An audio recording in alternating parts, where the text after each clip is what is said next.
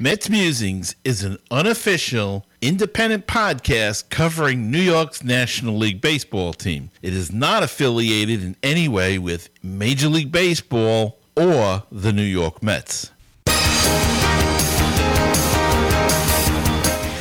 Now it's time for some New York Mets baseball talk. Here's Gary Mack bringing you the latest news and analysis from Mets Nation and the world of baseball on another edition of Mets Musings.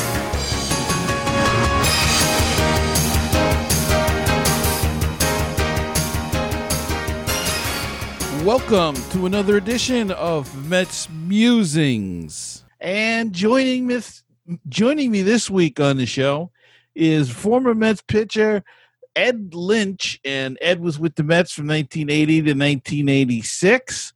And Ed, welcome to uh, Mets Musings. Thanks very much. Pleasure to be here. Uh, Ed, you've had quite a career in uh, the world of baseball. You've done a few different things in it. And uh, uh, Stelly, how, how did you get started in the game? Well, you know, like everybody else, I played little league. I had an older brother that was about uh, just about two years older than me, a little less, and uh, you know, he was my he was my mentor. He was the one that pushed me every day. I mean, he demanded I go out in the backyard, play catch with him, and and we played on the same little league teams growing up. I was too young to be on most of the teams, but you know, they used to let me play because they wanted my brother was the best player on every little league team I was ever on. So they wanted Christopher, they had to take Edward. So that, that's what my dad's line was. So, uh, but I just like everybody else. But you know, we did a lot of, you know, we played little league and everything. But we played. I mean, it sounds corny, but we, you know, we used to play. I don't. We never called it sandlot baseball, but we would play. We go out to a field and hit fungos and and throw and pitch to each other and all that stuff, you know, and. uh and plus growing up in the, the New York area, grew up in Westchester County and then up in Poughkeepsie. My dad was with IBM, so you know we could watch every single Yankee game and every Met game on free television. You know, on uh, on uh, was it PIX and WOR? Yep. So. Yep. Uh, you know, so we watched every game, and we go to the, we go to Yankee Stadium or Shea Stadium at least five, ten times a year. So that's I, I got started like millions of other kids in the New York area and you got drafted by the Texas Rangers in uh, 1977. So, uh, what we just had the draft.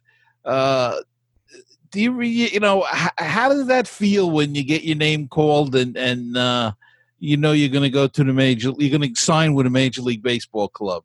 Well, you know it was a different world back then. Um, you know, I hurt my arm pretty severely my senior year in college, and uh, you know the draft wasn't obviously it wasn't televised. There was no ESPN or and there was no internet. So I remember I was at the the dorm, the athletic dorm. It was during the regional tournament in 1977, and a buddy of mine came up and said, "Hey, you just got drafted by the Texas Rangers." I said, "No kidding. I, had no, I had no idea." You know.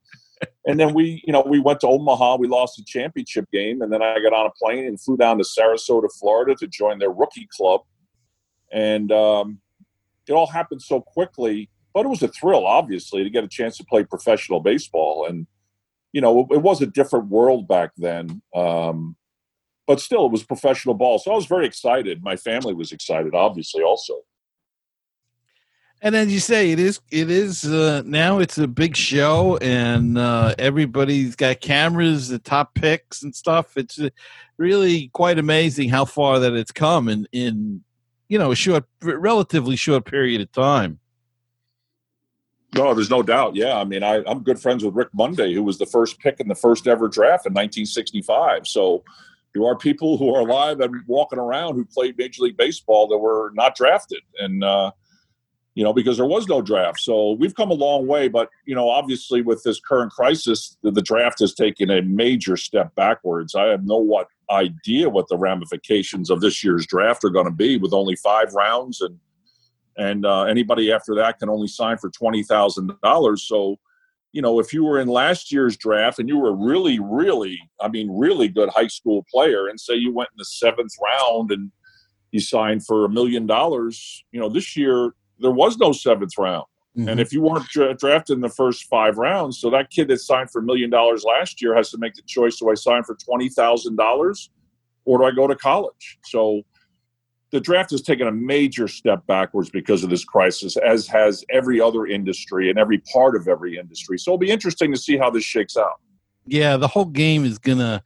Uh, it, it's it's it's a mess right now, but uh, so uh, let's continue on with you a little bit. You got traded to the Mets in 1979. Now you're a kid, and uh, you find out you get traded. Uh, how did that affect you? I mean, uh, or or were you happy because you were essentially, in a way, you were coming home?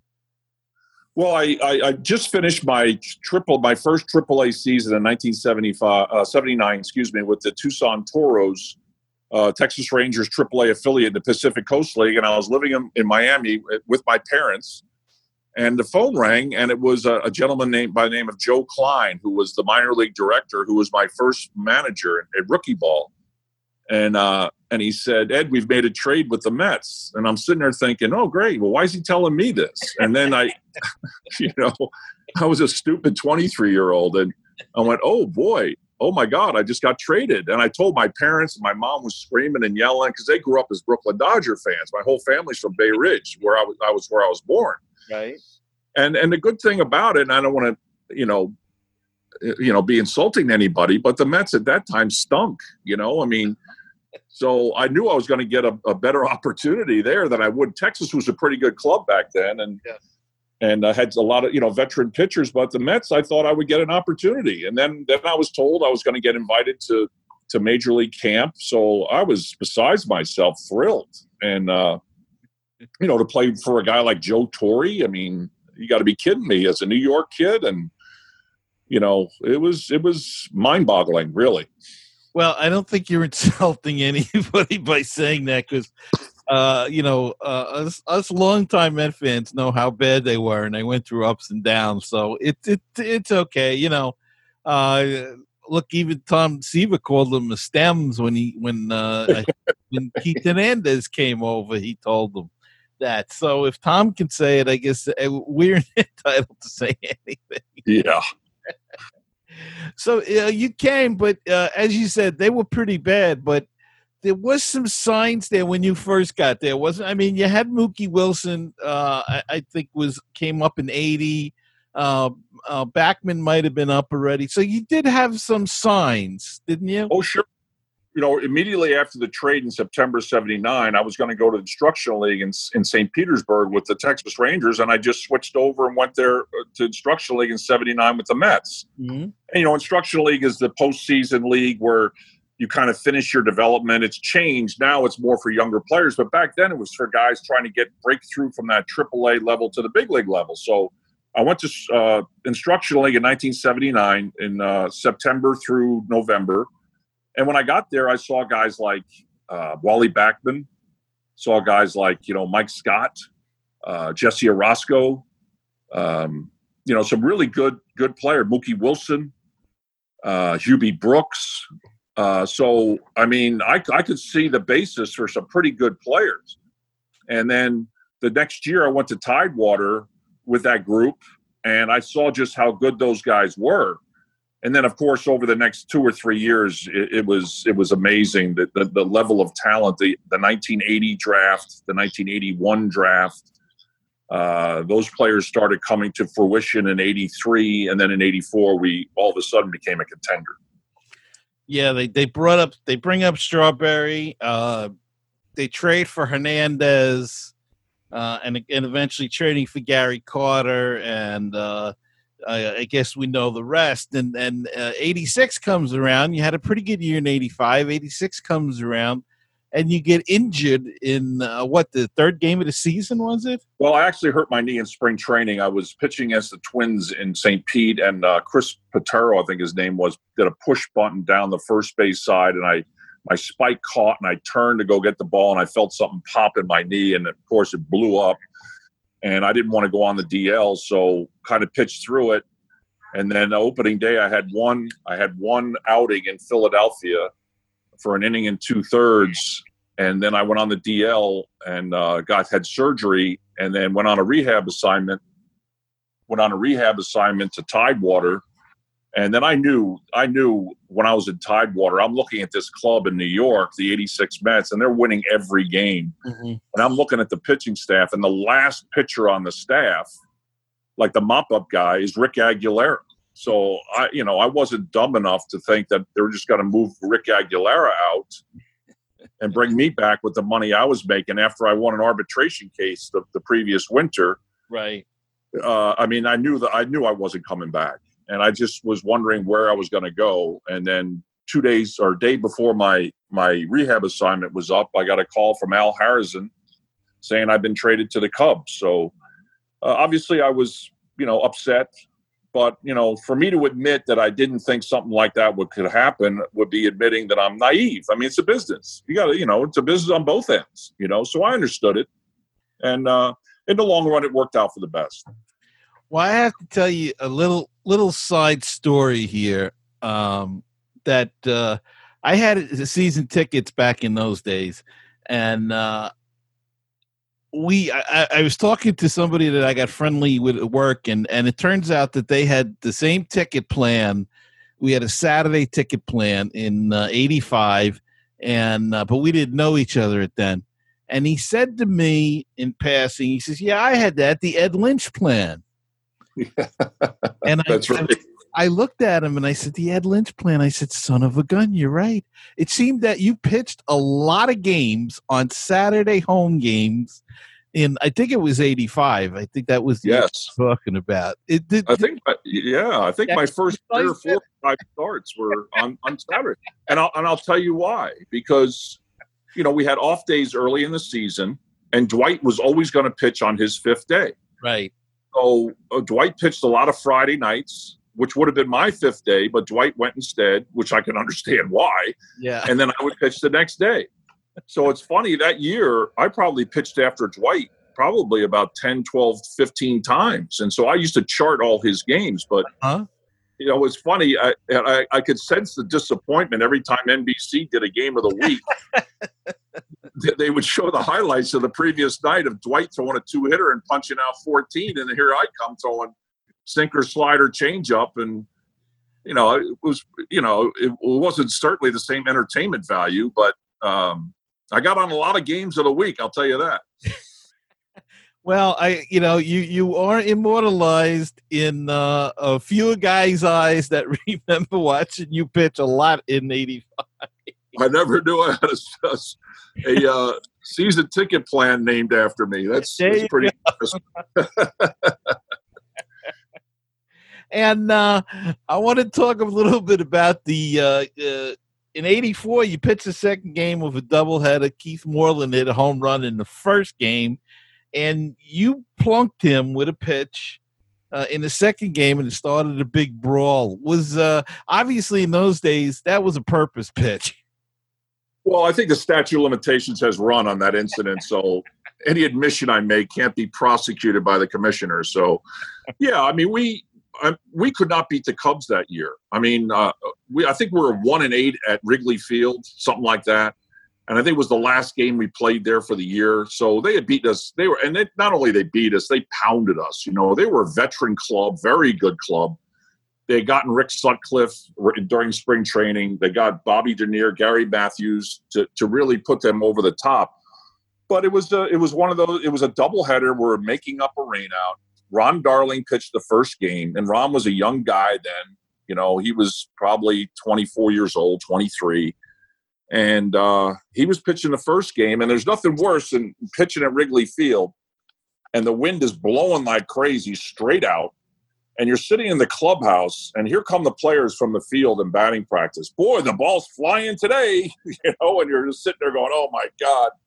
So I'm pitching the second game. So I sit up in the clubhouse and I'm watching the game on TV in the clubhouse. And then I just turned it off. And then I'm sitting by my locker and I could hear the crowd roaring and the place is shaking. And the door opens and here comes Ron Darling. And I think it turned out to be the worst outing of his career. I think he went two and a third and gave up eight earned runs, something like that. I mean, Ronnie was dominant from the day he got to the league, mm-hmm. but he just got pounded like the rest of us did in that ballpark when the wind was blowing out. So I went out for the second game, got him out in the first, second, third, And then I think in the fourth inning there was a a ground ball, an error, and then a three run homer, and then a then a double. And I just said to myself, "That's enough. That's enough. Somebody's got to do something." So here comes uh, Keith Moreland up to the plate, and I found out later he was in the on deck circle, standing there with Jody Davis, and he turned to Jody and said, before he went up to the plate, he hit the donut off his bat and said, "He's going to hit me, and I'm going to go get him." Because they knew me. I mean, I wasn't going to try to hurt anybody, but I'm not going to go out there and get abused without doing something. Right, right. So, you know, Mike Fitzgerald said, you know, he, he was behind the plate and he's looking at Moreland's feet like uh, catchers do to make sure, you know, he's in the box and look up, make sure he's not peeking. And then he's going to put down a sign. He said when he put down the sign, he looked up. I was already halfway through my windup and he went, oh, you know. And uh, so I threw the ball behind him, hit him in the rear end.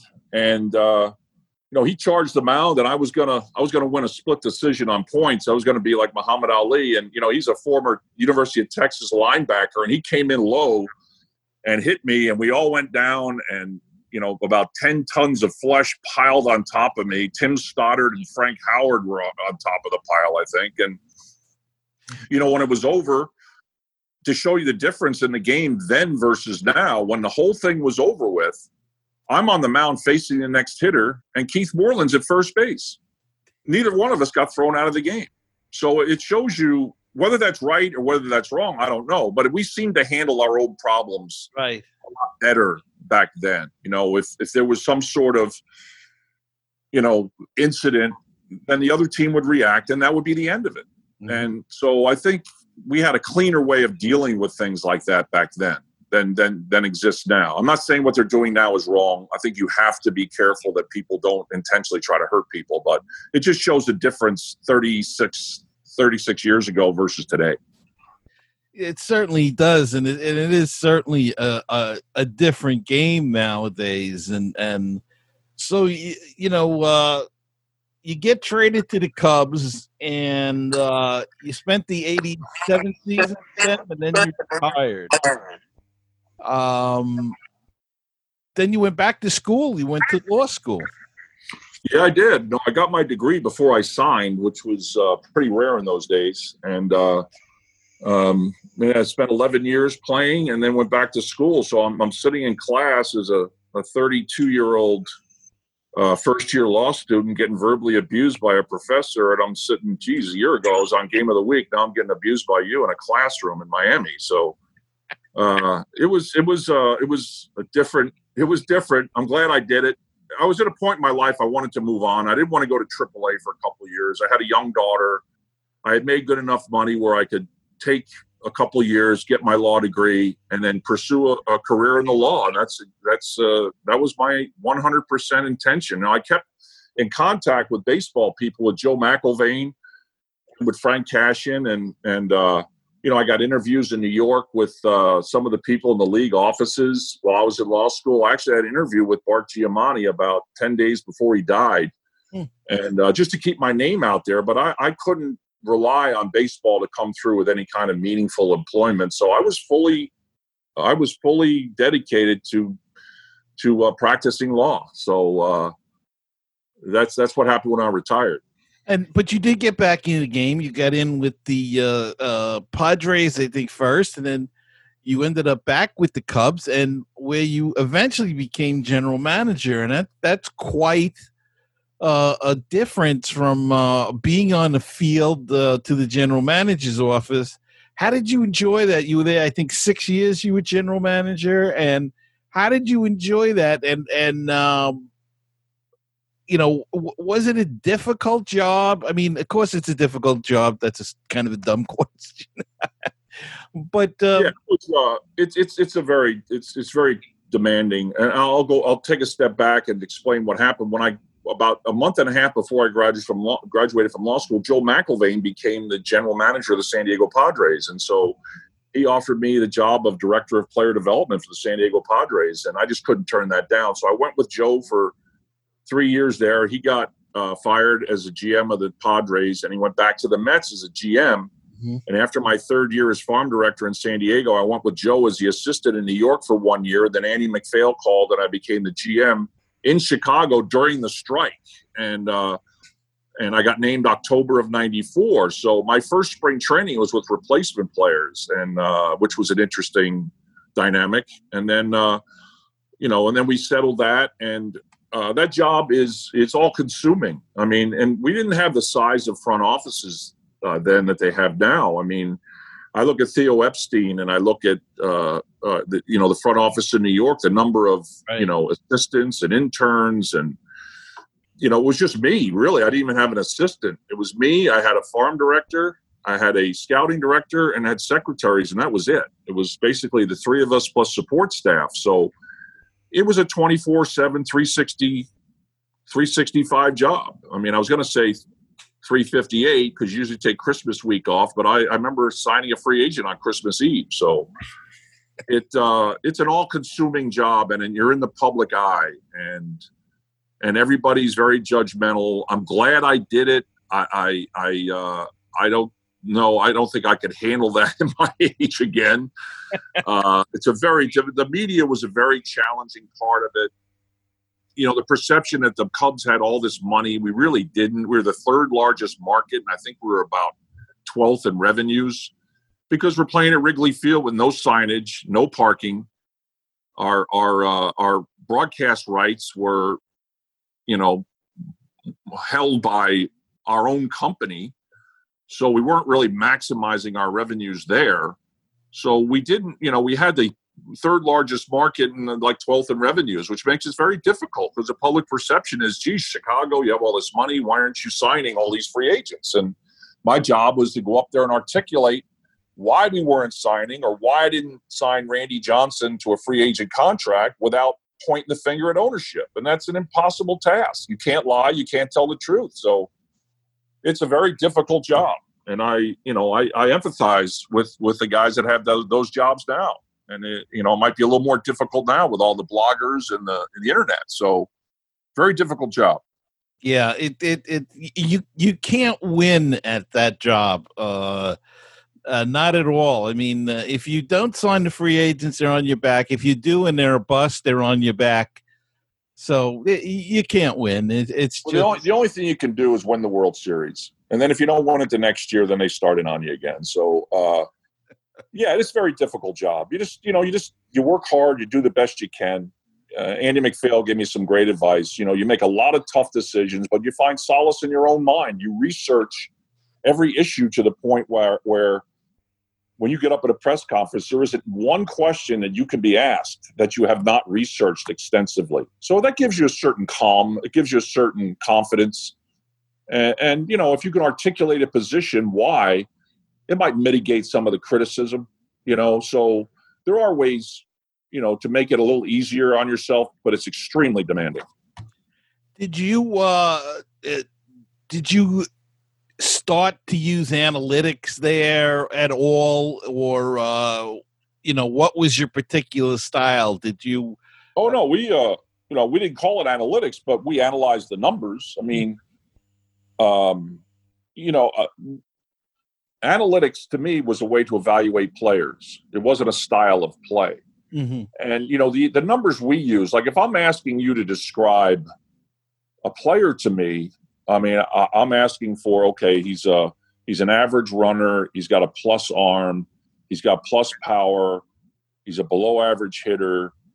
Uh, he's an average fielder. I mean, I have a picture in my mind of what that player is. We used analytics extensively. We just didn't call it that, and we didn't package a bunch of stats together and then put a label on it like when I just the player I just described, I, I got a picture in my mind what that player looks like and what his weaknesses are and his strengths. But if you tell me war, a player's war, it's like a beautiful woman. I mean, if you tell me a woman is a 10, well, is she tall, athletic, smart, um, you know, uh, great personality? So if you just tell me a woman is a 10, I don't know if you're talking about Sophie Loren or Gina Lola Lollobrigida. So, I mean, the more you describe a player in terms of the individual categories that they, they are judged on, the better picture I'm going to have, and the easier it is for me to evaluate a player. But if you just lump everything together and put it on their war or, uh, you know, ERA independent of, of fielding, things of that nature, You know, we all did that. We just called it different things. And it wasn't an end all be all. We had to mix in what kind of person this is. You know, is it the guy that quits? I mean, where would Keith Hernandez grade out? I know where Darryl Strawberry would grade out on on uh, analytics. Where would Keith Hernandez grade out? Where would guys like Ron Darling or Wally Backman or you know some of the guys that you know are, are very important cogs in any championship machines. They may not be the the lead singer or the leading man, but there's very valuable players who have weaknesses in different areas, but they have such strength in other areas that you cannot measure by numbers. And that, that's a to me that's an issue because you go to, go through a 162 game season, especially now with interleague play. I mean, you back in the day, we used to go on a road trip. We would go to Chicago, Houston, Cincinnati, come home. Then we go to San Francisco, LA, San Diego, come home. Now they might go to, you know, go to LA, Seattle, Miami, Boston, and Arizona. You know, I mean, the travel is much more demanding. There's much more demand on players in terms of physical conditioning, especially in the minor leagues. So, more now than ever, you have to have guys that are tough, guys that are not going to give up. You know, and I, and I was watching that thing, The Last Dance with Michael Jordan. I mean, all the things that serve you well on the street, humility, self examination, they don't exactly serve you so well between the white lines. So, you're looking for those guys that are just intense competitors, refuse to lose, winning type players. And some of their physical skills might be inferior to somebody else, but that makeup puts them over the top. And I, I, I, I couldn't agree more. I think they use too much of the they concentrate too much on these analytics, and that's why one of my favorite baseball movies. Uh, I don't know if you saw it, but it's the Clint Eastwood movie, The Trouble with the Curve. Yeah, and, and to me, that that points out everything why you need a good strong scouting system as well as having numbers because there are just some things that a scout can pick up that a number's not going to pick up. And as you said one of that is hard uh, you know toughness and uh, eh, I, I, think it, it, to me it's a shame in a way because it seems to be almost like a dying breed. Yeah sure is. Hey gary i have another zoom call. I apologize at 9.30 so um, okay. I really, really enjoyed being on with you today. I'd love to come back when we have more time, but I've got a nine. I have, I'm on Zoom just about it all day long. okay. Well, I want to thank you for coming on, Ed, and and yeah, let's please do this again in the future, and we can talk more about the future of the game and whatnot. And thanks so much for coming on. Oh, anytime, anytime. Just give me a call. Okay. Thanks, Ed. Bye bye right. now. Bye bye. Hi, I'm Ron Swoboda of the 69 New York Mets, and you're listening to Mets Musings with Gary Mack. Looking for great Cardinals talk? Then check out Conversations with C70. My name's Daniel Shoptaw, and I talk with some of the great bloggers on the internet today about their teams, but it always comes back to the Cardinals. Find the latest episode on my website, www.cardinal70.com or at baseballpodcast.net.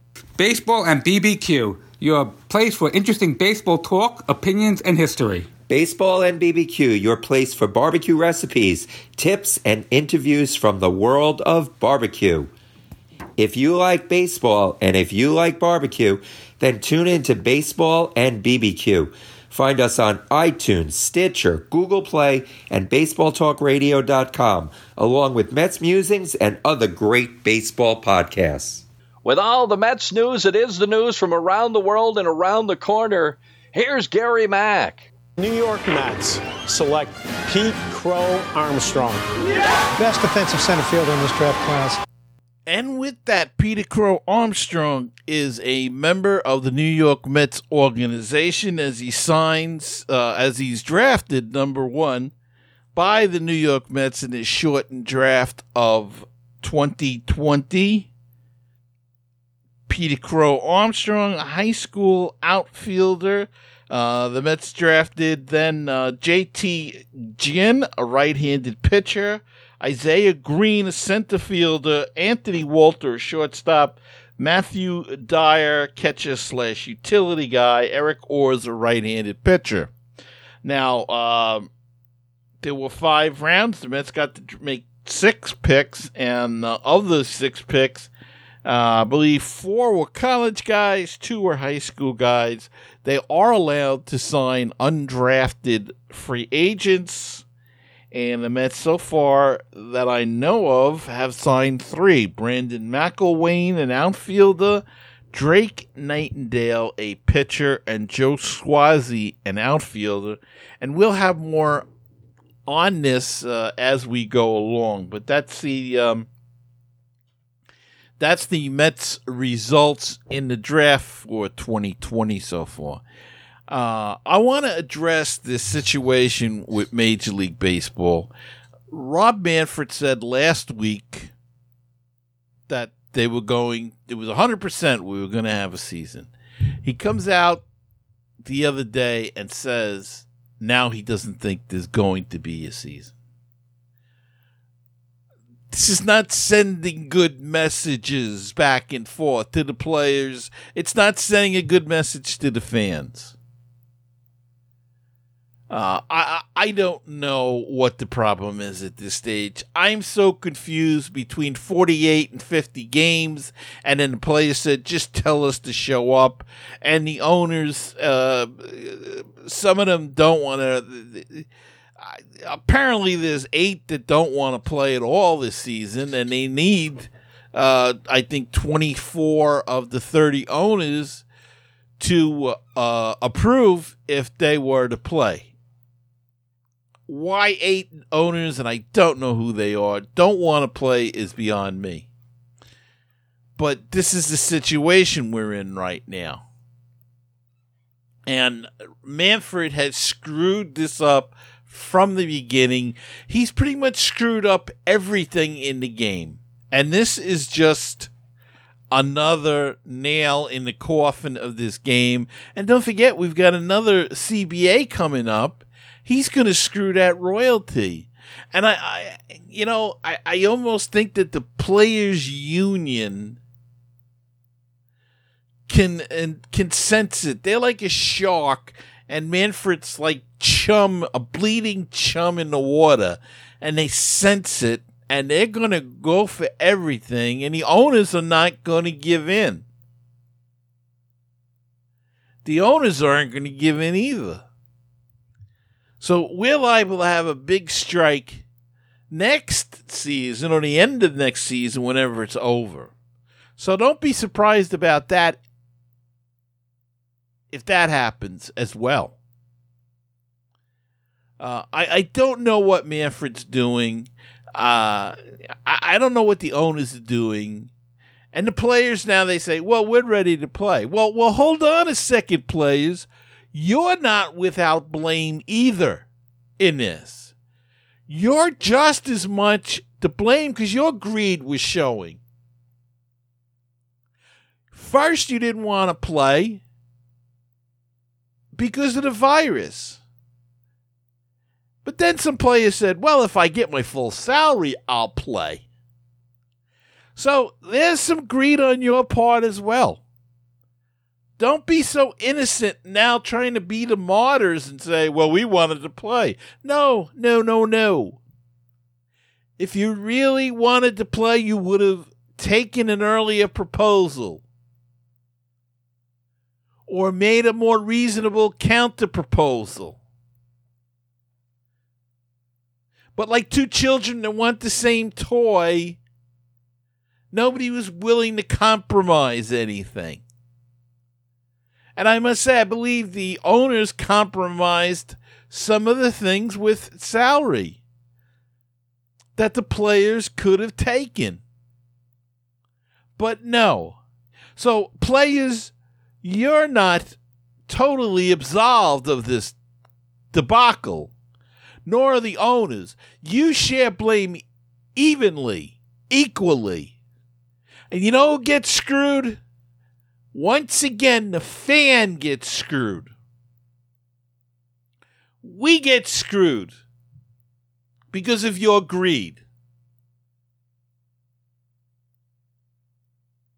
And you know what's going to happen? You're going to kill the golden goose that gave you the golden egg. because people are learning to do different things.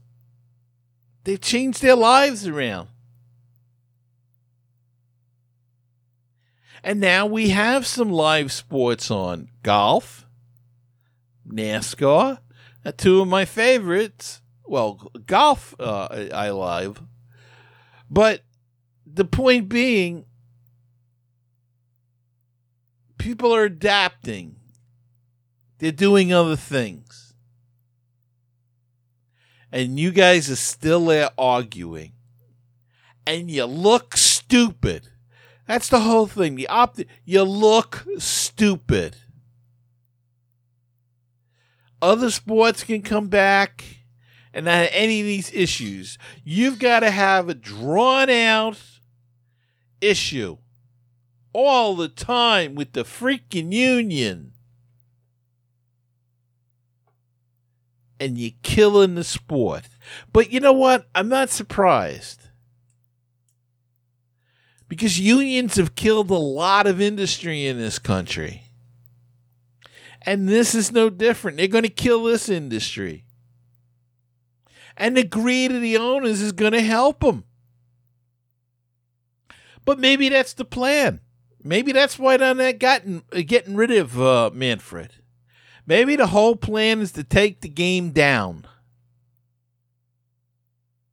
And they could say, I, I can't afford to pay these salaries anymore. You want to play pro ball? This is this is we got to have a cap or something. We're not making any money like we used to. People aren't coming anymore. We got to cut ticket prices to get people back. I don't know. All I know is that they're screwing the game and they're screwing the fans one more time. And one time they're going to screw us one too often. And that's going to be it. People are going to go somewhere else and do something else. And they'll be there with their fancy stadiums and exploding scoreboards, and nobody will be there to watch their high priced players. They won't have to worry about COVID 19 then, because there won't be anybody there. Every stadium will look like Miami. And that's going to wrap it up for this week's show. I apologize for the rant, but I hope you'll uh, excuse me. Uh, I had to get that off my chest. And I hope you enjoyed my special guest, Ed Lynch. I'm going to definitely try to get him back on again and uh, continue our discussion. And I want to thank you all for listening. And, and I hope that you will uh, hit the subscribe button on uh, YouTube or Apple Podcasts, Google Play, uh, Spotify, wherever you listen to or watch the podcast. Uh, if you hit the subscribe button, it helps me grow the show and expand to new listeners. And until next time, remember, I don't know, what you know, keep the faith. Let's hope this baseball. Stay optimistic, and always, always, let's go Mets. And I'll see you next time on another edition of Mets Musics.